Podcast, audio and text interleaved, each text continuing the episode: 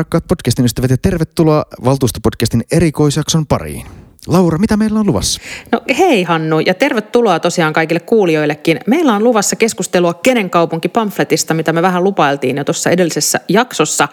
Eli, eli tota, tämmöinen Helsingin kaupungin suunnittelua kuohuttanut pamfletti ilmestyi alkuvuodesta ja siinä syytettiin muun muassa sitä, että Helsinki olisi äh, antanut kaiken kaupunkisuunnittelun äh, markkinoille. Kyllä, tällaisia aika isoja väitteitä siellä esitettiin ja tätä itse kukin on sitten pohtinut, että pitävätkö nämä kaikki paikkansa ja, ja mitä, kaik, mitä kaikkea siinä sitten voisi olla asiaakin ja mitä kaikkea, millä tavalla asioita voisi sitten Helsingissä myös edistää sitten ehkä tämänkin, tämänkin ajattelun pohjalta. Mitä meidän, meidän Lauran kanssa pitäisi siitä sitten oppia myös? Niin otetaanko vieraat sisään? Otetaan vieraat sisään. Muutama viikko sitten julkaistiin eräiden arkkitehtien kirjoittama pamfletti Kenen kaupunki, jonka tiimoilta on käyty virkeää keskustelua niin yleisönosastoilla kuin somessakin. Myös valtuustopodcastissa olemme teemaa sivunneet aiemmin. Ajattelimme, että tälle keskustelulle kannattaa omistaa kuitenkin kokonainen jakso ja keskustelu. Ja, ja tätä varten tavanomaista poiketen meillä onkin kaksi vierasta paikalla. Ensinnäkin arkkitehti, Safan hallituksen jäsen, kaupunkiympäristölautakunnan jäsen Noora Laak Vasemmistoliitosta. Moikka Noora. Terve ja kiitos kutsusta. Eipä kestä. Sä joudut valitettavasti edustamaan täällä koko arkkitehtikuntaa nyt ja kantamaan sen syntejä hartioilla. Sitten toivottavasti ei tunnu kovin pahalta. No mä luulen, että jotenkin jos lähtee Safan hallitukseen, niin tämmöisiä nakkeja sitten tulee aina toisinaan. näin, näin se on. Ja tavallaan minä ja Laura edustetaan tässä keskustelussa ehkä kaupunkirakentamiseen aika lailla ko, niin kuin kokonaisvaltaisen ja kokonaisruumiillisesti myönteisesti suhtautuvia poliitikkoja. Mutta kaupungin rakentamista on vaikea keskustella, jos meillä ei ole keskustelussa mukana myös ne rakentajat. Niitäkin usein tarvitaan, kun taloja tähän kaupunkiin tehdään. Joten tervetuloa podcastiin Nokkela kaupunki-blogistakin tuttu YITn Executive Vice President Juha Kostiainen. Kiitoksia. Oliko oikea titteli? Mä yritin internetistä löytää. Joo, kaupunkikehityksestä vastaava johtaja on varmaan tuommoinen hyvä suomennos. Se on paljon kuvaavampi kuin tuo Executive Vice President. Kyllä on. Mm. Joo, ja siinä on pilkku oikeasti, mutta ja sitten tämä löpinä englanniksi, mutta joo, kaupunkikehitysjohtaja on, joo. on hyvä. Sä nyt sitten puolesta joudut taas kantamaan koko rakennusteollisuuden syntisäkkiä tässä keskustelussa, että toivottavasti sekään ei tunnu hirvettävän pahalta. Ei, se on ihan normaalia mun elämässä, mä kestän sen hyvin. No niin, mutta siis mistä on kyse? Mikä on kenen kaupunki pamfletti? Tämän pamfletin päätekijöinä ovat toimineet arkkitehdit Harri Hautajärvi, Juhana Heikonen ja Timo Tuomi ja sen pääjulkaisija on ICOMOS, joka on tämmöinen rakennussuojelu- ja kulttuuriympäristöjen vaalimisen asiantuntijajärjestö, joka antaa lausuntoja muun muassa Unescon maailmanperintökohteista. Muina julkaisina on Rakennustaiteen seura ry ja Rakennusperintö SAFA. Kirjoittajia on yhteensä 19, joten se on aika tämmöinen joukko-effortti mitä sitten tällä pamfletilla halutaan kertoa? Mä siteeraan muutaman kohdan tästä esipuheesta, joka on otsikoitu Helsingin kulttuuriympäristö myytävänä. Ensimmäinen sitaatti. Vielä 2000-luvun alussa Helsingin kaupungin kuvallinen mittakaava oli yhtenäinen ja tasapainoinen ja siluettia hallitsivat kirkontornit. Vuoden 2016 yleiskaavassa koko kaupunkialue määriteltiin tiivistettäväksi ja ensimmäinen pirvenpiirtäjä oli jo rakenteilla. Toinen sitaatti. Helsingissä on tehty viime vuosina isoja linjamuutoksia kaupunkisuunnittelussa ja maankäyttöpolitiikassa. Kaupungin organisaatio- ja hallintouudistuksessa on vähennetty kulttuuriympäristön asiantuntijoita ja keskitetty valtaa demokraattisten toimintatapojen kustannuksella. Ja kolmas. Perään kuulutamme kaupunkia, jonka suunnittelussa ja rakentamisessa tärkeimmälle siellä palaisi yhteinen etu, yleinen viihtyvyys, ympäristöterveys, ilmastokestävyys ja kulttuuriympäristön vaaliminen. Onnistuneella kaupunkisuunnittelulla, arkkitehtuurilla ja maisema-arkkitehtuurilla on iso merkitys yhteiskunnan hyvinvoinnille. Siksi kaupunkisuunnittelua ei pidä luovuttaa yrityksille ja siksi rakentamiseen tarvitaan myös ohjausta ja sääntelyä. Eli jos mä tiivistän tätä itse näitä pamfletin suuria väitteitä. Ne punaiset langat on ikään kuin kaupunkisuunnittelun suuri linja muuttunut Helsingissä radikaalisti Yritysten valta on kasvanut ja demokraattinen päätöksenteko ohitettu ja kulttuuriympäristöä ei enää arvosteta. Kysytään nyt ihan alkuun Nooralta, että vastaako tuo mun tiivistelmä lainkaan sun kuvaa tästä pamfletin sisällöstä? Ollaanko me luettu sama pamfletti? Äh, joo, no kyllä me varmaan ollaan. Äh, mä ehkä itse vaan niin kuin näin, että se niin punainen, kaikista suurin tai vahvin punainen lanka siinä kyllä on, on tämä otsikkoonkin nostettu kulttuuriympäristöt. Ja että jotenkin nämä kaikki muut on ikään kuin alisteisia sille. Et tämähän on niin semmoinen aihe, mitä mä oon itsekin tässä pohtinut, että että kun erityisesti kun hyväksytään uusi yleiskaava, mutta muutenkin, että, että ei tämä ole yksi Helsingin asia, että muissakin kasvavissa kaupungeissa, että, että selvästi nähdään, että luontoarvot, esimerkiksi se on ehkä niin kuin noussut jo aiemmin ehkä esiin, eri tavalla, että se, niin kuin, kun paine rakentamiseen kasvaa, niin silloin myös niin kuin nämä luontoarvojen kanssa joudutaan tanssimaan sitä tangoa enemmän, mutta samalla tavalla myös kulttuuriarvoja sitten tai tämmöisiä kulttuurihistoriallisia arvoja joudutaan puntaroimaan eri tavalla – mutta et, et se on sitten vähän erityyppinen, että ne on usein vähän vaikeammin mitattavia kuin nämä luontoarvot, että ei voida mennä toteamaan niitä lahokaviosammalia sieltä metsästä ja laskea niitä kappalemäärin, vaan että et se vaatii sitten ehkä erityyppistä keskustelua ja, ja vähän erityyppisiä mittareitakin. Mutta et, et joo, et mä itse niin näin, että tässä on tämä niin kulttuuriympäristö tulee, tulee ekana ja nämä muut asiat on ikään kuin vähän alisteisia sille. Niin, eli ne tavallaan seuraa mm. sitten siitä. Okei, okay, joo. Kyllä se on, tietysti niin itse, itse ehkä kiinnittää huomiota niihin, kun sitten siinä käydään näiden esimerkkien kautta, niin se, se kiinnittyy sitten näihin muihin väitteisiin. Ähm, mutta siis onko tässä, Juha, miten sä koet, onko kaupunkisuunnittelussa tapahtunut joku, jokin suuri muutos tässä nyt viime vuosikymmenillä? Ja jos on, niin mistä se johtuu ja miten se ilmenee? Mit, mitä ne muuto, isot, iso, isolinjamuutokset tässä sitten on? No jos mä nyt tarkastelen asiaa 25 vuoden perspektiiville ensin Tampereen kaupungin elinkeinojohtajan roolista ja, ja nyt sitten myöhemmin YITllä 2000-luvun alkupuolta kahdessa jaksossa aika paljon tehnyt Helsingin kaupungin kaavoituksen kanssa töitä ja teen viikoittain, voisi sanoa, niin. Mitä tulee erilaiseen sääntelyyn, määräyksiin, koodistoihin, tämän kaiken määrähän on kasvanut sekä valtakunnallisella että kunnallisella tasolla – ja, ja se, että kaupunki ei jotenkin itse kaavoittaisi, tuntuu ihan absurdilta väitteeltä. Kyllä mun kuva, kuva on se, että kaupunki hyvin vahvasti kaavoittaa. Mutta se, mikä tässä kyllä on myönteisessä mielessä tapahtunut, on se, että, että tällaisien, tällaisien kumppanuuskaavoitushankkeiden määrä on mun mielestä kasvanut. Ja se on sen takia hirveän hyvä, että niin kuin me kaikki tiedetään, että jos kaavassa on jotain, niin se ei vielä tarkoita, että joku toteuttaisi sen. Ja tämän kumppanuuskaavoituksen ideahan on se, että ne toimijat tulee mukaan ja, ja koitetaan löytää sellaisia ratkaisuja, jotka myös olisi toteuttamiskelpoisia. Et jos mä otan yhden esimerkin, ja, ja tämä nyt vanhasta kotikaupungista, eli Tampereelta, sinne tehtiin, tehtiin kaava ää, keskustaan kauppakeskukselle ja se oli kymmenen vuotta se tontti tyhjillään keskellä kaupunkia. Niin voi niin kuin silloin miettiä, että onko siinä tavallaan mitään järkeä. Ja, ja nyt musta tässä on menty hyvin eteenpäin, mutta kyllä se on selvä, että kaupunki sen kaavan lopulta valmistelee ja viimeistelee ja päättäjät päättävät. Mutta kyllä mä koen, että meitä kuunnellaan enemmän siinä. Ja, ja se on musta hyvä asia, koska se ohjaa sitä tekemistä oikeaan suuntaan, mutta, mutta näin, näin, näin se edelleen on, että kyllä se oikeassa paikassa sitten tehdään ja päätetään niin kuin kuuluukin demokratiassa. Mä voisin tota, ottaa tähän alkuun tämmöisen niin oman esimerkin mun mielestä kulttuurimaise, kulttuurimaisemasta, joka, jota, joka on niin ensimmäinen iso ristiriitoja herättänyt asia, jonka mä muistan mun valtuustouralta, ja se oli tämä Katajanokan Wow-hotelli. Muistatteko te sen?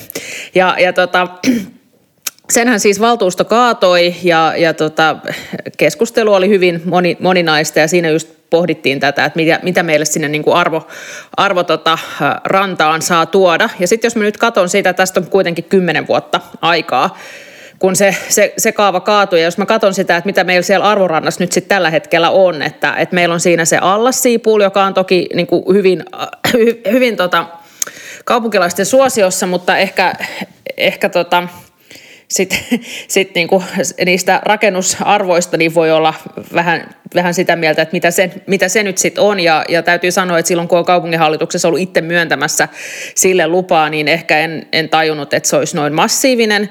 Äh, mutta että sehän on siis määräaikainen, äh, väliaikainen ja sitten siellä on se, sitten siinä on se... Äh, maailmanpyörä myös tämmöisellä niin kuin väliaikaisella joutomaatontilla, ää, niin, niin sitten mä niin kuin vähän mietin sitä, että, että johtaako sitten tämä tämmöinen – et, et miten meidän olisi pitänyt niinku sitäkin kokonaisuutta sitten paremmin käsitellä. Että et, et nythän me ollaan päätetty, nythän siihen kaavoitettu uusi, itse asiassa Tuura on uusi, uusi tota, pääkonttori siihen nurkille, mutta että aika paloittain me ollaan sitä käsitelty. Ja sitten sit samalla mä mietin sitä, että Helsingissä on kuitenkin sit myös semmoisia kulttuurihistoriallisesti merkittäviä maamerkkejä, jotka on olleet aikoinaan väliaikaisia, esimerkiksi lasipalatsi tulee yhtenä, yhtenä mieleen sellaisesta, että et, et miten niin kuin, et jotenkin kyllä mä näkisin, että et, että, että en, en näe tämmöistä niin vau-arkkitehtuuria, josta silloin puhuttiin tosi paljon, että tämä on niin vau-arkkitehtuuria ja, ja tämän tyyppistä ei pitäisi lähteä hakemaan, mutta että kyllä mä itse asiassa kannattaisin ja kannatin silloin sitä ristihotelliakin, vaikka olisin ehkä halunnut siihen semmoisen laajemman kokonaisuuden, mutta kun on ehkä nähnyt vähän, että me ei pystytä tämmöisiä isompia kokonaisuuksia Helsingissä tekemään. Joo, ehkä mä voisin tähän väliin sanoa, toi oli mun mielestä hyvä esimerkki toi, toi ristihotelli ja muistan silloinkin seuranneeni kyllä kiinnostuneena sitä, sitä keskustelua. Mutta ehkä tässä vaiheessa on hyvä huomata sekin, että, että Helsinkihän on kuitenkin niin eurooppalaisessa mittakaavassa aika nuori kaupunki, mistä johtuu se, että meillä on sitten tämmöisiä aiemmin vaikka teollisessa käytössä olleita tai vähän nyt no, aika usein vanhoja teollisuusympäristöjä, jotka on sitten niinku jäänyt pois käytöstä ja nyt me sitten niinku pohditaan, että mitä niillä tehdään. Et, et toinenhan tämmöinen joutomaa oli tietysti se eduskuntatalon edusta, ikään kuin, tai no joutomaa ehkä hipsuissa, että et siellä oli ne makasiinit, mutta et, et paljon muutakin. Aika komea niitty muistelen myös. Mutta mut joka tapauksessa, että et meillä on niinku tämmöisiä nyt vaikka äh, parkkipaikkoina sit olevia äh, ikään kuin potentiaalista tonttimaata, mutta samalla jotenkin se maisema ja se ympäristö on niin jotenkin täynnä merkityksiä, että, että se rima on aika korkealla, että mitä, mm. mitä me semmoiseen ympäristöön halutaan. Ja kyllä se selvästi niin kuin tässä se just ehkä nähdään, että, että me ei voida käydä sieltä niin kuin laskemassa nyt mitään niitä liitooravia tai lahosammelia ja luojan kiitos ei, ei ehkä näissä ympäristöissä tarvitse, mutta että et, et selvästi niin kuin, että, että on semmoisia merkitystihentymiä niin kuin julkisesta keskustelusta huomaa, että ne on tosi tärkeitä paikkoja sitten kuitenkin ja herättää paljon, paljon tunteita ja toiveita. Että ehkä että tämä on minusta just kiinnostavaa, että, että millaisella prosessilla ja keskustelulla me voitaisiin niin löytää se oikea tavoitetaso tämmöisille Toi on paikoille. tosi keskeinen kysymys ja tämähän tulee itsellekin jotenkin sitäkin kautta, että kun minulla ja Lauralla on henkilökohtainen suhde tähän niin sanotusti Guggenheimin tonttiin, eli siihen sen etelä, eteläsataman parkkipaikkaan, niin me ehkä kuntapäättäjinä tämmöisenä aika halkipoikki pinoon ja Lapio maahan päättäjinä suhtaudutaan siihen sillä tavalla, että me nähdään se nykytila. Eli siinä on tyhjä parkkipaikka ja me ajatellaan, että oikeastaan mikä tahansa, mitä siihen tehdään, olisi parannus nykytilaan. Ja nyt Noora näyttää siltä, että, että, että, että tämä on väärä tapa ajatella tätä asiaa. Kerro minulle, mitä me ajattelemme väärin? Niin ehkä mä just itse niin lähden siitä, että, että kun meillä sit on näitä arvokkaita paikkoja ja tota, um, ja kun tämä rakentamisen kanssa puuhastelu on sitten kuitenkin semmoista, että me ei voida niin kuin seuraavalla valtuustokaudella enää pyörtää, vaan että jos niin kuin luvat on sitten myönnetty, niin, niin sitten mennään. Ja, ja sitten tontti on luovutettu ja, ja tuota, betoni on valettu. Et, et niin kuin tässä suhteessa mun mielestä se niin kuin, myös on ihan oikein, että meillä on se rima aika korkealla. Et, et sitten, tota, ja enkä sano sitä, että se, niin kuin, että vaikka me käytäisiin vuosien laadukas keskustelu, että se takaa sen, että kaikki ovat hymyssä suin yhtä mieltä, että edelleen, koska Tuskipa. edelleenhän vaikka, että jos mietitään jotain Enso Gutsaitin sokeripalaa siellä, siellä tota meidän yhteisessä arvomaisemassamme, niin se herättää edelleen vahvoja tunteita. Mutta että ehkä niin nostan toisen tämmöisen vielä huomion esiin tästä niin Helsingin iästä johtuen – et mä itse jotenkin näen, että Helsinki on sitten kuitenkin, että vaikka meillä on näitä luojan kiitos säästyneitä vaikka Empire-keskustaa ja tämmöisiä niin vanhoja ympäristöjä, niin Helsinki kuitenkin on sitten aika semmoinen modernistinen kaupunki. Ja, ja nyt sitten jos niin kuin, pohditaan monia näistä paikoista, joita pamfletissakin nostettiin esiin, ja nyt ehkä viimeisimpänä helppo nostaa esiin se Eli auki joku siitä on konkreettisia esimerkkejä, niin tota, tämä nyt on tämmöinen hauska sutkaus, mutta en voi olla kertomatta sitä. Meillä tota, arkkitehtiopinnoissa muistelen, no eräs professori, en, en mene nyt takuuseen enää nimestä, kuka se mahtoi olla, mutta kertoi tämmöisen, että on kahdenlaista arkkitehtuuria. On munamaassa arkkitehtuuria ja kääpäpuussa arkkitehtuuria. Eli joko se on se semmoinen huutomerkinomainen kappale, joka loistaa sitä omaa erinomaisuutta siinä ympäristössä, tai sitten se jotenkin asettuu osaksi sitä ympäröivää jotenkin maisemaa. Ja ehkä mä sanoisin, että tämä niinku modernismin traditio on pikkusen kyllä ohjannut siihen munamaassa touhuun, että jotenkin, jos vaikka kattelee sitä Töölönlahden ympäristöä, niin siinähän on aika monta semmoista tosi erityyppistä kokoelma semmoisia eri aikakausien kimpaleita – jotka jotenkin ehkä sitten keskustelee keskenään. Mutta nyt on ehkä ihan hyvä kysymys, että vaikkapa siinä Elielin aukiolla, että et kumpi niin kuin formaatti siihen paremmin sopii. Ja, ja sit, et, et, näin mm. niin kuin esimerkkinä, että sittenhän vaikka musiikkitalon kohdalla päädyttiin oikeastaan siihen, että sehän on enemmän sitä kääpäosastoa, että se, se halusi vaan niin kuin säästää sit mm. jotenkin sitä ympäristöä, että nähtiin, että siinä oli ihan riittävästi tapahtumaa. Mut niin, se on Töölön Prisma, se musiikkitalo. No, no mutta jos ottaa siis sen kulttuuriympäristön näkökulma ja, ja kun pamfletissa moitittiin triplaa, trigonia, Gardenia erityisesti, niin jos ajattelee vaikka sitä Pasilaa, niin se nyt oli todellista joutomaata kauttaaltaan ja se, mihin sitä nyt sitä trikoniakin tehdään, niin sekin nyt on sinänsä joutomaa. Toki voisi korkeista rakentamista keskustella, mutta mä olin yhdessä tilaisuudessa, missä pohdittiin taktista urbanismia, oli erilaisia kansalaisjärjestöjä ja esittelin sitä triplaa ja totesin, että se meni tosi hienosti, että kaupunki teki vuodessa kaavan, ei tullut yhtään valitusta ja mulle vastattiin yleisöstä, että ei tullut, kun ei huomattu, että kyllä me oltaisiin valitettu. Mutta kun ei siellä tietysti asunut, asunut varsinaisesti kukaan muuten, niin siitä ei nyt sitten kukaan huomannut valittaa, mutta ei nyt erityistä kulttuuriympäristöä. No Gardenista on käyty niin kuin vuosia tiukkaa keskustelua ja, ja, ja sitten voi kysyä, että onko se parkkipaikka tavallaan hienompi kuin se, mikä sinne nyt sitten toivottavasti saadaan, saadaan aikaan.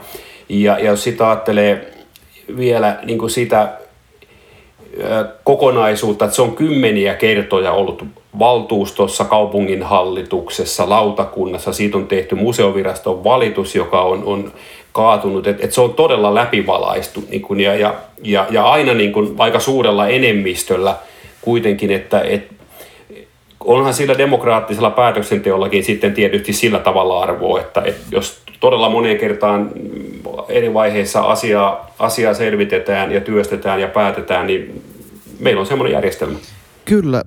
Tämä Helsinki Garden tosiaan, tähän on Juha teidän firma, eikö osallisena tässä hankkeessa? YIT omistaa kolmanneksen siitä projektiyhtiöstä. Kaksi vuotta ollaan oltu mukana ja ollaan nimenomaan että sitä niin kuin design managementia nyt sitten tekemässä siinä. Juuri näin mainitaan tämä tässä vain. Äh, mutta juuri sehän on pamfletin yksi näitä esimerkkejä, jossa tavallaan herkkään kulttuuriympäristöön rakennetaan jotain, mikä sinne ei sovi. Ja, tota, ja sitten käsitellään myös sitä, että, että päätöksenteko ei ehkä sitten olisi jotenkin demokraattista. Mä tässä, niin tässä kohtaa mun on myös vaikea ymmärtää sitä, että miten se päätöksenteko siinä ei olisi ollut sataprosenttisesti kaupungin ja demokraattisten päättäjien käsissä, koska tosiaan 2012, kun ensimmäisen kerran taisivat tulla julkisuuteen, 2013 taisi olla ensimmäinen poliittinen kierros, jolloin yritettiin siihen Mäntymäen kentälle ikään kuin operaa vastapääten. Sitten se siirrettiin poliittisella päätöksellä kaupunkisuunnitteluviraston, silloisen kaupunkisuunnitteluviraston toimesta tosiaan sinne Norrischeldin kadun nurkkaan. Ja sitten siitä tuli vielä useampia kierroksia, jossa sitten ensiksi oli korkeampi, siitä sitten lautakunta sahasi vähän kerroksia pois, jolloin siinä mun nähdäkseni myös otettiin huomioon nimenomaan argumentteja kulttuuriympäristöön nähden. Eli esimerkiksi näkymä sieltä suurin piirtein Paavon Nurmen patsalta kohti kansallista stadionmonumenttia on aika lailla sama, se säilyy ennallaan, koska se talo jää sinne sen, sen, sen rakennuksen taakse. Mitä tässä sitten olisi ehkä Noora pitänyt tehdä toisin? Miten sitä kulttuuriympäristöä tässä olisi pitänyt huomioida lisää? Säkin muistaakseni lautakunnassa sitten kuitenkin vastustit tätä hanketta. Kyllä joo. Öm, mä, en ihan, mä en ollut mukana tietenkään niissä Gardenin alkuhämärissä. Et se, niin kuin tässä on käynyt ilmi, niin on, on tota ollut aika pitkä prosessi.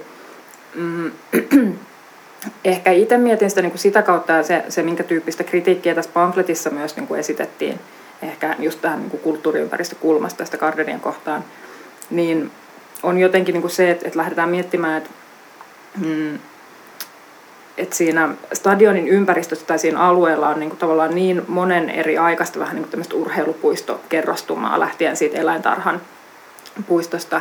Ja että et se on sitten ehkä silleen vähitellen, ja mä kyllä sanoisin, että tämä on varmaan semmoinen kehitys, mitä on monissa muissa suomalaisissa urheilupuistoissa, tuskin toki, niin kuin, että ne nyt muuten ei ole ehkä ihan näin keskeisiä, niissä ei ole olympiastadionia, mutta, mutta tota, on tapahtunut sitä kehitystä, että sen sijaan, että meillä on äh, niin kuin urheilukenttiä, ja ehkä puistomaista ympäristöä, niin sinne on sitten alkanut syntyä, on kuplahallia ja ehkä tota, jäähallia ja, ja niin edespäin, että se, se niinku, semmoinen puistomaisuus siinä pikkusen hämärtyy, että se, miten mä oon niin kuin ajatellut, että minkälainen se stadionin ympäristö vaikka silloin aikanaan on ollut, on ehkä vastannut enemmän niin kuin nykyistä velodromin ympäristöä Käpylässä, että jossa se niin kuin, ö, mm. stadion rakennus on ollut vähän se kunkku siinä semmoisessa vehreässä puistomaisessa ympäristössä. No sehän nyt tosiaan on niin kuin muuttunut jo tässä aikojen saatossa, että mä mietin, että, että jos ilman Gardenia oltaisiin lähdetty niin kuin miettimään sitä urheilupuistoa ylipäänsä, että miten sitä voisi kehittää, olisiko se parkkipaikka ollut siitä tosiaan mahdollista vaikka kaavan mukaisesti muuttaa johonkin vehreämpään käyttöön, niin että et tämähän olisi ollut jotenkin... Vuoden 1911 puistokaavan mukaisesti. Niin kyllä, uh, mutta tämä olisi niinku ollut siitä sen paikan lähtökohdista ehkä semmoinen, että kun meillä on tämmöinen arvoympäristö, joka toimii urheilupuistona, että, että miten sitä voisi kehittää niin nythän tämä kyllä poikkeaa hyvin radikaalisti niin kuin tavallaan semmoisesta lähestymi, niin kuin kokonaisvaltaisemmasta lähestymistavasta. En mä sitä sano, että, että niin kuin, tässä on hyvin käynyt ilmi, että varmasti meillä on, on tarvetta ää, jäähallille, mutta että oliko tämä sitten se, se niin kuin paras paikka tai niin kuin kulttuuriympäristön kannalta paras, niin, niin se on toinen kysymys. Sitä kritiikkiä jotenkin sanotettiin sillä lailla, että, että aiempi rakentaminen sillä alueella ollut tämmöisiä niin ikään kuin vapaana seisovia itsenäisiä yhden funktion toimitiloja, Kyllä. eikö näin?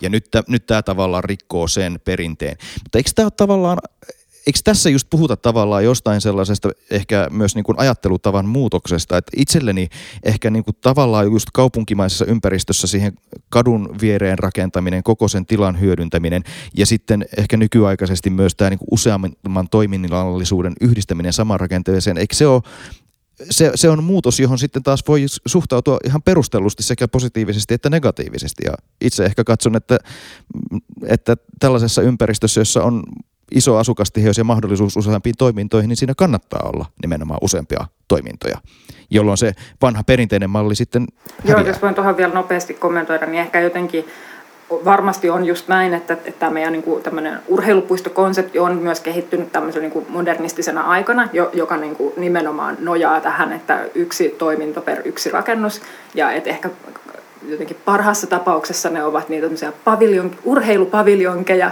vehreässä puistossa. En, tiedä kuinka moni urheilupuisto tämmöisen määritelmän täyttää. Mutta tosiaan ehkä niin kuin palaan siihen, että kun, kun sillä niin kuin stadikan ympäristölläkin, niin kuin, että sillä on se niin kuin tietty konsepti ollut, niin että, että onko sitä sit syytä lähteä tälle yhden rakennuksen kautta muuttamaan, vai olisiko se pitänyt tehdä ehkä vähän laajempaa harkintaa. Ei, ei mulla ole mitään sitä vastaa, että tulee tämmöinen ihan uusi konsepti, mutta oliko tämä se paikka, ja, ja tapa, niin tota, se on sitten toinen juttu.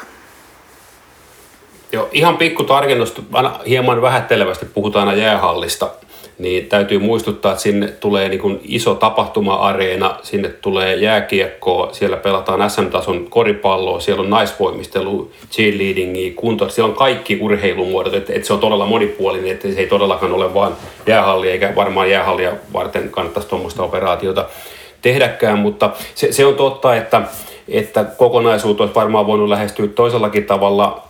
Ja, ja sitten taas ehkä voi myös sanoa, että kaupungit ovat kuitenkin kerroksellisia ja, ja eri aikoin tehdään vähän erilaisia ratkaisuja. Ja toihan on sinänsä hyvä esimerkki tämmöistä density mix access-ajattelusta, että tiivistetään yhdyskuntarakennetta, tuodaan sinne monimuotoisuutta, sekoittuneisuutta.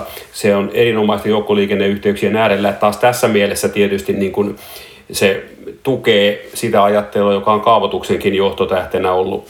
Käytiin myös mielenkiintoinen keskustelu, se voi varmaan nyt jo tässä kertoa museoviraston kanssa siitä, että se itse areena olisi nostettu sieltä ylemmäs. Nythän se on kokonaan maan alla. Ja, ja, ja he totesivat, että se olisi erittäin hyvä. Ja, ja se nimenomaan toi sen urheilurakentamisen esiin, koska se on muutenkin urheilurakentamista, mutta kaupungin kaavoitusjohto sitten ilmoitti yksikantaan, että tämä ei käy missään tapauksessa. Että tämmöinenkin vaihtoehto tutkittiin jolloin se olisi noin 15 metriä noussut. Nythän se on 30 metrin monttu, missä se areena on. Mutta me todettiin sitten, että, että sitten mennään, mennään ohjeiden mukaan. Ja ehkä vielä semmoinen huomio, että arkkitehtikilpailussahan oli myös tämmöinen maanpäällistyyppinen vaihtoehto, missä oli erilaisia pistetaloja, mutta mä en silloin ollut siellä mukana, mutta se ei ainakaan, ainakaan sitten menestynyt parhaiten siinä. Joo, mä jotenkin itse, itse ajattelen niin, tietysti asun tässä ihan vieressä, kuten kaikki hyvin, hyvin tietää, mutta et jotenkin jos ajattelee tuota seutua, että se on, se on totta, että se Olympiastadionhan on nyt erityisen upea saatuaan sen remontin valmiiksi, mutta et jotenkin se, mikä niin kuin mun toive tälle tulevalle kokonaisuudelle on sitten se, että et, et se on, et tällä hetkellähän se on vähän kuin siinä on paljon niitä pallokenttiä ja muita, niin se ei ole miten, jotka toki siihen jää, mutta et se ei ole mitenkään hirveän sillä niin kuin, lähestyttävää aluetta kuitenkaan. Että tavallaan se niin kuin urheilukadun ja olympiastadionin ja sitten vielä uimastadikan välimaasto, niin se on tosi semmoista hähmästä ja epämääräistä kaupunkitilaa myös. Ja mä itse ajattelisin, että Gardenin myötä siihen tulee kuitenkin enemmän toimintoja myös sille reunalle, joka tällä hetkellä on vähän sellaista, mihin ei, ei välttämättä pimeän jälkeen kauhean mielellään edes mene kävelemään. Että tavallaan, että tuodaan myö, myös siihen sitten sitä elämää sitä kautta – ja ehkä, ehkä täytyy vielä miettiä sitäkin, että saisiko siihen myös enemmän semmoista niin kuin läpikulkua nykyisten kenttien välistä enemmän. Mutta jos vähän palataan sitten tuohon tohon pamfletin yhteen keskeiseen ajatukseen, että tämä on kovin sijoittajavetoista tämä kehittäminen, niin mä nyt mietin noita hankkeita, missä mä oon ollut mukana viime vuosina, niin, niin Garden on syntynyt täysin IFK-piirissä. Siellä ei ole ollut sijoittajia eikä rakentajia – alkuvaiheessa, vaan se on tavallaan urheiluväen keskuudesta syntynyt hanke. Marjanolla ykkönen, jossa mä vedin YTn puolessa sen kilpailu, joka voitti, se oli hyvin elinkeinopoliittinen ja monimuotoinen ja vaativa kilpailu, mikä, mikä vanhana elinkeinojohtajana tietysti lämmitti, että pääsi miettimään sellaisia, sellaisia asioita. Ja, ja, ja sehän on taas sitten kaupungin piirissä syntynyt, kun on nähty, miten startup-yhteisö kasvaa ja kehittyy. Et, että että sitten kilpailun kautta on haettu toteuttajia. Jos mä mietin Trigonia tai Triplaa, niin ne on kaupungin ja senaatin piiristä lähteneitä asioita ja sitten on haettu kilpailun kautta sijoittajia, toteuttajia. Et, et tosi vähän on kyllä sellaisia aloitteita oikeasti, jotka olisi puhtaasti niin kuin sijoitusintressistä lähtenyt. Et kyllä valtaosin nämä on kuitenkin lähtenyt muunlaisista ajatuksista, eikä se tietenkään huono sekään ole, että joku on Helsinkiin kiinnostunut sijoittamaan. Pidän sitä noin niin kuin kehittyvän kaupungin ja vetovoimaisen kaupungin merkkinä kuitenkin. Joo, ja tämä on, tää on tota, hyvä huomio. Ja ehkä, mä en tiedä miten tässä kukin niin tulkitsee just tätä vaikka sijoittajavetosuutta. Että just siihen, että mä en näe se välttämättä niin kuin ottaa kantaa siihen, että mistä ajatus tai idea on niin lähtenyt mä, mä ehkä itse jotenkin olen sanottanut sen itselleni sillä tavalla, että kyse on nimenomaan siitä toteutettavuudesta ja missä vaiheessa sitä aletaan tarkastelemaan. Ja että tietyllä meillä on vähän niin kuin semmoinen liukusäädin tässä, että joko me niin kuin otetaan jo toteuttajat aika varhaisessa vaiheessa mukaan, jolloin sitä aletaan jo neuvottelemaan siitä, mitä niin kuin reunaehtoja tässä, tässä on tämän toteutettavuuden kannalta, jolloin niin kuin varmemmin päästään myös rakentamaan. Mutta silloin se ongelma on tietysti siinä, että, että siellä on aina nämä toteuttajan niin kuin, todennäköisesti liikesalaisuuden piirissä olevat Excelit, jossa he on sitten pohtinut sitä, että, että mitä, missä niin kuin se raja menee. Ja että niin kuin, se on sitten semmoinen neuvottelun mustalaatikko, jota ei voi niin kuin, käyttää tavallaan julkisessa keskustelussa. Se on totta. Mut, ja sitten tavallaan taas niin kuin toisessa päässä on se, että tehdään kaupunkivetosemmin ehkä niin kuin niistä lähtökohdista. Ja, ja sitten esimerkiksi, mä tiedän, että ei niin kuin päde kaikkiin, mutta näin hyvin yleisellä tasolla, että sitten kaupunkivetosemmin tehtäisiin ja vaikka edettäisiin sinne tontiluovutukseen saakka, jolloin se tulee hyvin läpinäkyvästi näin sit kilpailutettua. Ja silloin sitä mustaa laatikkoa ei ole, mutta silloin toki on se riski, että siitä ei rakennetakaan, jos on ollut liian kovat niin kuin nämä raamit kaupungin puolesta vedetty. Et näin niin kuin, et, tämä on niin kuin se skaala, minkä mä siinä näen. Ja, ja nyt ehkä, niin kuin, ja tietysti tässä on niin kuin monia asteeroja tällä, tällä skaalalla, mutta et jotenkin niin kuin, et se, se siinä niin kuin on kivenä kengässä just tämä mustalaatikko, että se on vähän niin kuin sen, että jos otetaan toteuttaja varhain mukaan, niin silloin meillä on semmoisia niin suunnittelun lähtökohtia, jotka ei ole jotenkin siinä niin kuin julkisen keskustelun ja, ja niin kuin demokraattisen päätöksenteon piirissä, että se on semmoinen argumentti, jota on mahdoton kiistää ikään kuin, tai ottaa edes kantaa. Toi oli itse asiassa aika valaiseva ja hyvä slideri, tota voisi itsekin pohtia eteenpäin, että, että mi, mihin toi johtaa ja mihin kohtaan sitä niin kuin erityyppisissä hankkeissa asetetaan sitä pistettä. Ja ää, tässähän nyt tämä pamfletin keskeinen huomio ehkä on myös siis se, että nämä hankke, sen pamfletin kritisoimat hankkeet keskittyy aika pitkälti tähän ihan kes, ydinkeskusta-alueelle. Että eihän siinä oteta kantaa oikeastaan ollenkaan Jätkäsaaren rakentamiseen tai edes kalastama-arkkitehtuuriin. Että et tavallaan nämä tämmöistä, ylipäätään siinä tunnutaan kritisoivan enemmän toimitilarakentamista kuin asuntorakentamista.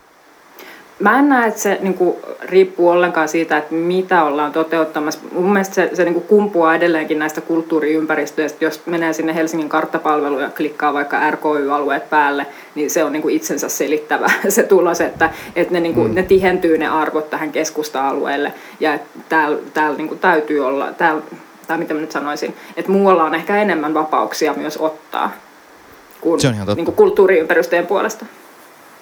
Mm. No onhan tässä, niin, ja onhan tässä pamfletissa toisaalta taas aika suoraa kritiikkiä esimerkiksi tätä, niin kuin sitä, sitä kohtaa, että, että, että Helsingissä äh, yksiöt päätyy sijoittajien käsiin, että tavallaan kyllähän se sieltä, sieltä tulee esiin ja, ja sitten toisaalta niin kuin, äh, niin.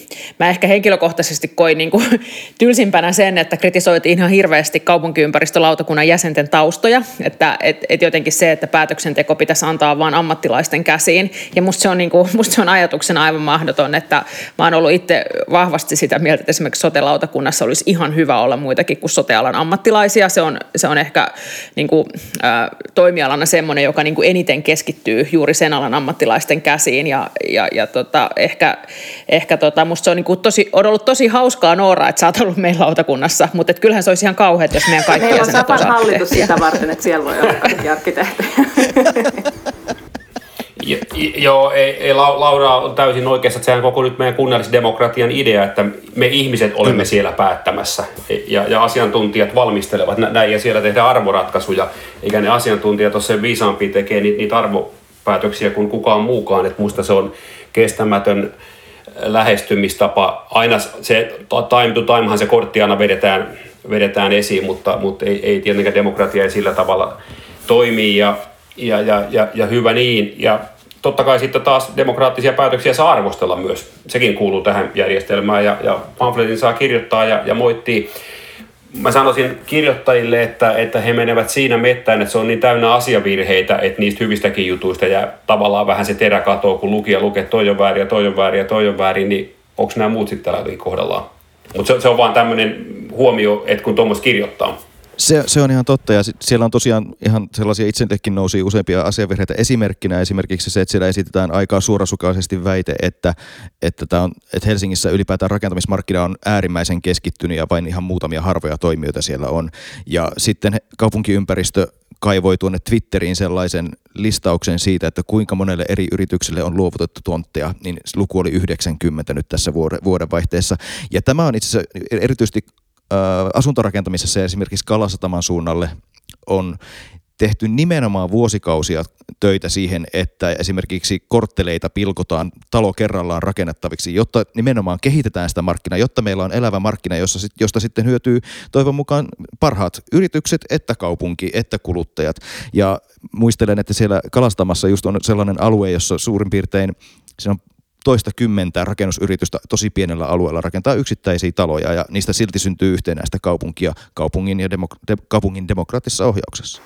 Joo, ehkä tuohon voisin äh, lisätä, että Joo, se oli mun mielestä, no et, tosi monta asiaa nyt tuli samaan aikaan mieleen. Ehkä Ensinnäkin se itse mikä mun piti muistaa sanoa jo ihan tuossa alussa, että tässähän siis tosiaan on, on paljon muitakin kirjoittajia kuin arkkitehtejä. Ja, ja muistaakseni Timo Tuomi ei ole esimerkiksi arkkitehti. Jos hän ei halua, että häntä sellaisena tituleerataan, niin voi, voi korjata tässä. Et monenlaisia asiantuntijoita on ollut tässä mukana. Joo, itsekin vähän harmittelin sitä, että, että siellä ei ihan, ihan kaikki, kaikki faktat ollut kohdallaan, mutta mun mielestä se oli ihan hyvin, olikohan Kimo Lapintia tuolla somen puolella totesi, että, että se ei kuitenkaan niin kuin tarkoita välttämättä sitä, että, että jos siellä ei ihmiset on kuitenkin kirjoittanut, että jos ei kaikki faktat ole kohdallaan, että argumentit välttämättä pitäisi paikkaansa. Mutta, mutta totta kai, että se, se, on, se on harmillista, koska itsehän mielelläni olisi toivonut, että tämä on tämmöinen virheetön kultakimpale, jonka kanssa mä voin käydä lyömässä vaan ihmisiä päähän, ja, ja tämä on mun tämmöinen hopea, hopea luoti lomppausväline. Mutta tota, niin näistä rakentajien määrästä vaan se, että, että se on ihan tosi, että Helsingissä on tehty nyt viime vuosina paljon töitä, että, että tulisi paikkoja myös uusille tekijöille ja että ne hankkeet ei olisi niin isoja, että vaan iso, isoilla firmoilla on mahdollisuus päästä kiinni. Että, että tota, kyllä hyvää kehitystä on tapahtunut, mutta että kyllä sanoisin, että, että jos katsotaan vielä vaikka mä tiedä, kymmenen vuotta taaksepäin, niin se, se määrä on olla hyvinkin paljon vähäisempiä ehkä hankkeet keskimäärin isompia. Että, että ehkä tässä on vähän tämmöistä vanhentunuttakin tilannekuvaa mukana tältä osin.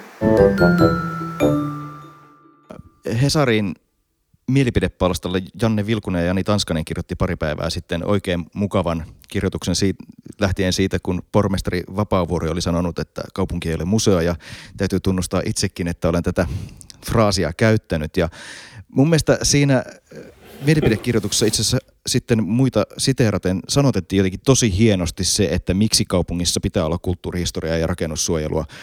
Ja sitten, no minäpä siteeraan tässä vähän, olen sen tähän kaivannut oikein esille – Täällä on ensinnäkin äh, Esko Aaltonen on todennut että aikanaan, että jokaiselle, joka tajuaa ympäristönsä todellisuuden ja pääsee sopusointuun sen kanssa, tulee kyky vapautua hetkellisyydestä ja omaksua pitempi aikamitta, johon sisältävät menneisyys, nykyväisyys ja tulevaisuus.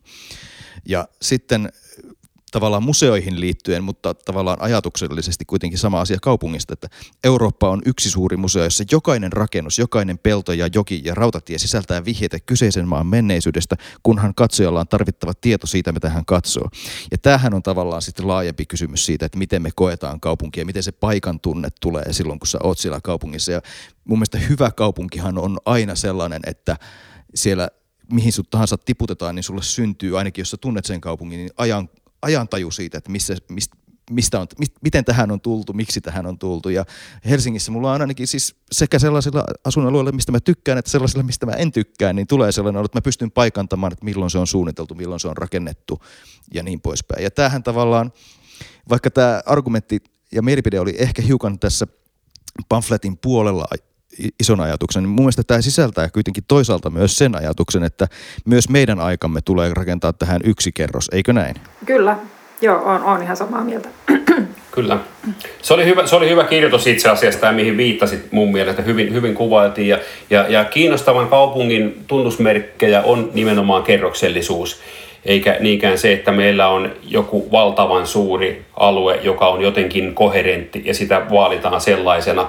Me ymmärretään kaikki, että, Senaatin torin ympäristö on tämmöinen historiallisesti arvokas ja on hyvä, että siihen ei kosketa, mutta, mutta yhtä lailla sen kaupungin evolutiiviseen kehitykseen kuuluu, että jotakin muutetaan, tehdään toisin ja, ja se saa oman näköisyytensä ja, ja siihen ei tietysti ihan yksinkertaista oikeaa teoreettista ratkaisua olet, koska sitä on liikaa tai liian vähän, mutta aina, aina niiden aikojen kerrostumat pitäisi siellä näkyä, ja nehän luo sitä kiinnostavuutta, niin kuin se uusikin luo kiinnostavuutta. Joo, on täsmälleen samaa mieltä, että ehkä, no toki tämä, nyt, tämä pamfletti on generoinut tosi paljon keskustelua, mikä varmaan voisi sanoa, että, että se on onnistunut tehtävässään sataprosenttisesti.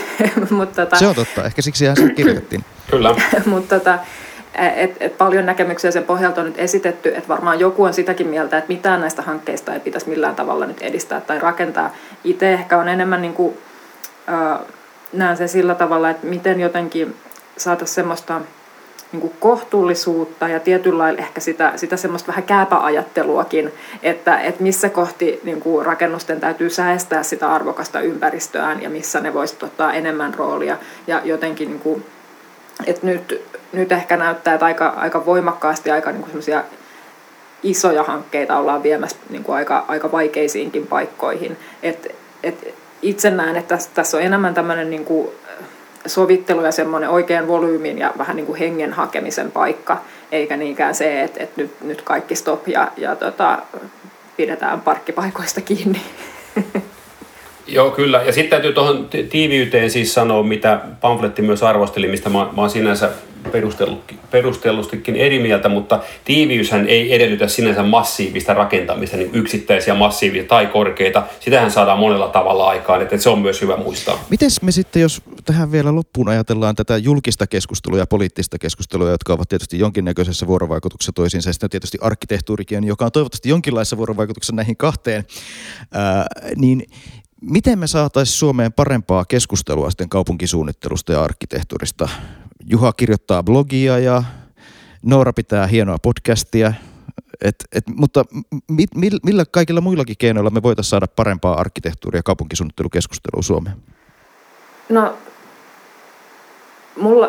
Että se ei olisi vain sitä, että rumatalo, kamala havainnekuva, miksi näistä aina paistaa aurinko? ei aina paista. Meillä on ollut nyt niitä semmoisiakin, havainnekuvia, missä on niin kuin jopa talvi. Se on totta, jaloskaa tai vähän semmoista jotenkin marraskuista harmautta. Ähm, joo, olispa, olispa mulla semmoinen yksi hopealuoti vastaus tähän. Ehkä se, se niinku klassinen tai se, se niinku, ähm, sisään rakennettu ongelmahan tässä on se, että, että siinä vaiheessa, kun niistä hankkeista niitä niin kuin isoja linjoja päätetään ja meillä ei ole vielä mitään niin kuin kuvamateriaalia tai muuta havainnollista, niin se on niin abstraktilla tasolla, että siitä on varmasti niin kuin tiedotusvälineiden vaikea kiinnostavasti viestiä ja, ja silloin niin kuin keskustelua ei oikein synny. Siinä vaiheessa, kun meillä sit on jo ne havainnekuvat, niin silloin usein on lyöty jo lukkoon sit jotain tota, linjoja ja, ja sitten sit ollaankin usein, niin kuin, että mitä, tarkemmat kuvat, niin sitä, sitä myöhäisempää ikään kuin enää sit niitä isoja linjoja päättää. Että tämähän se ongelma on, että mä en tiedä, että olisiko mahdollista jotenkin sitten tuoda kuitenkin julkiseen keskusteluun vaikka jotain tämmöisiä niin kuin yleispiirteisempiä, ehkä hyvin viitteellisiä kuvamateriaaleja, vaikka joten, että miten asiat voisi asettua. Tai jotenkin silleen, että siitä saisi sitten helpommin, helpommin otteen, vaikka ei olisikaan mikään rakennusalan tai, tai kuntapolitiikan ammattilainen. Että jotenkin semmoista, semmoista materiaalia, jolla pääsisi sitten kiinni jotenkin siihen, että mistä on kyse.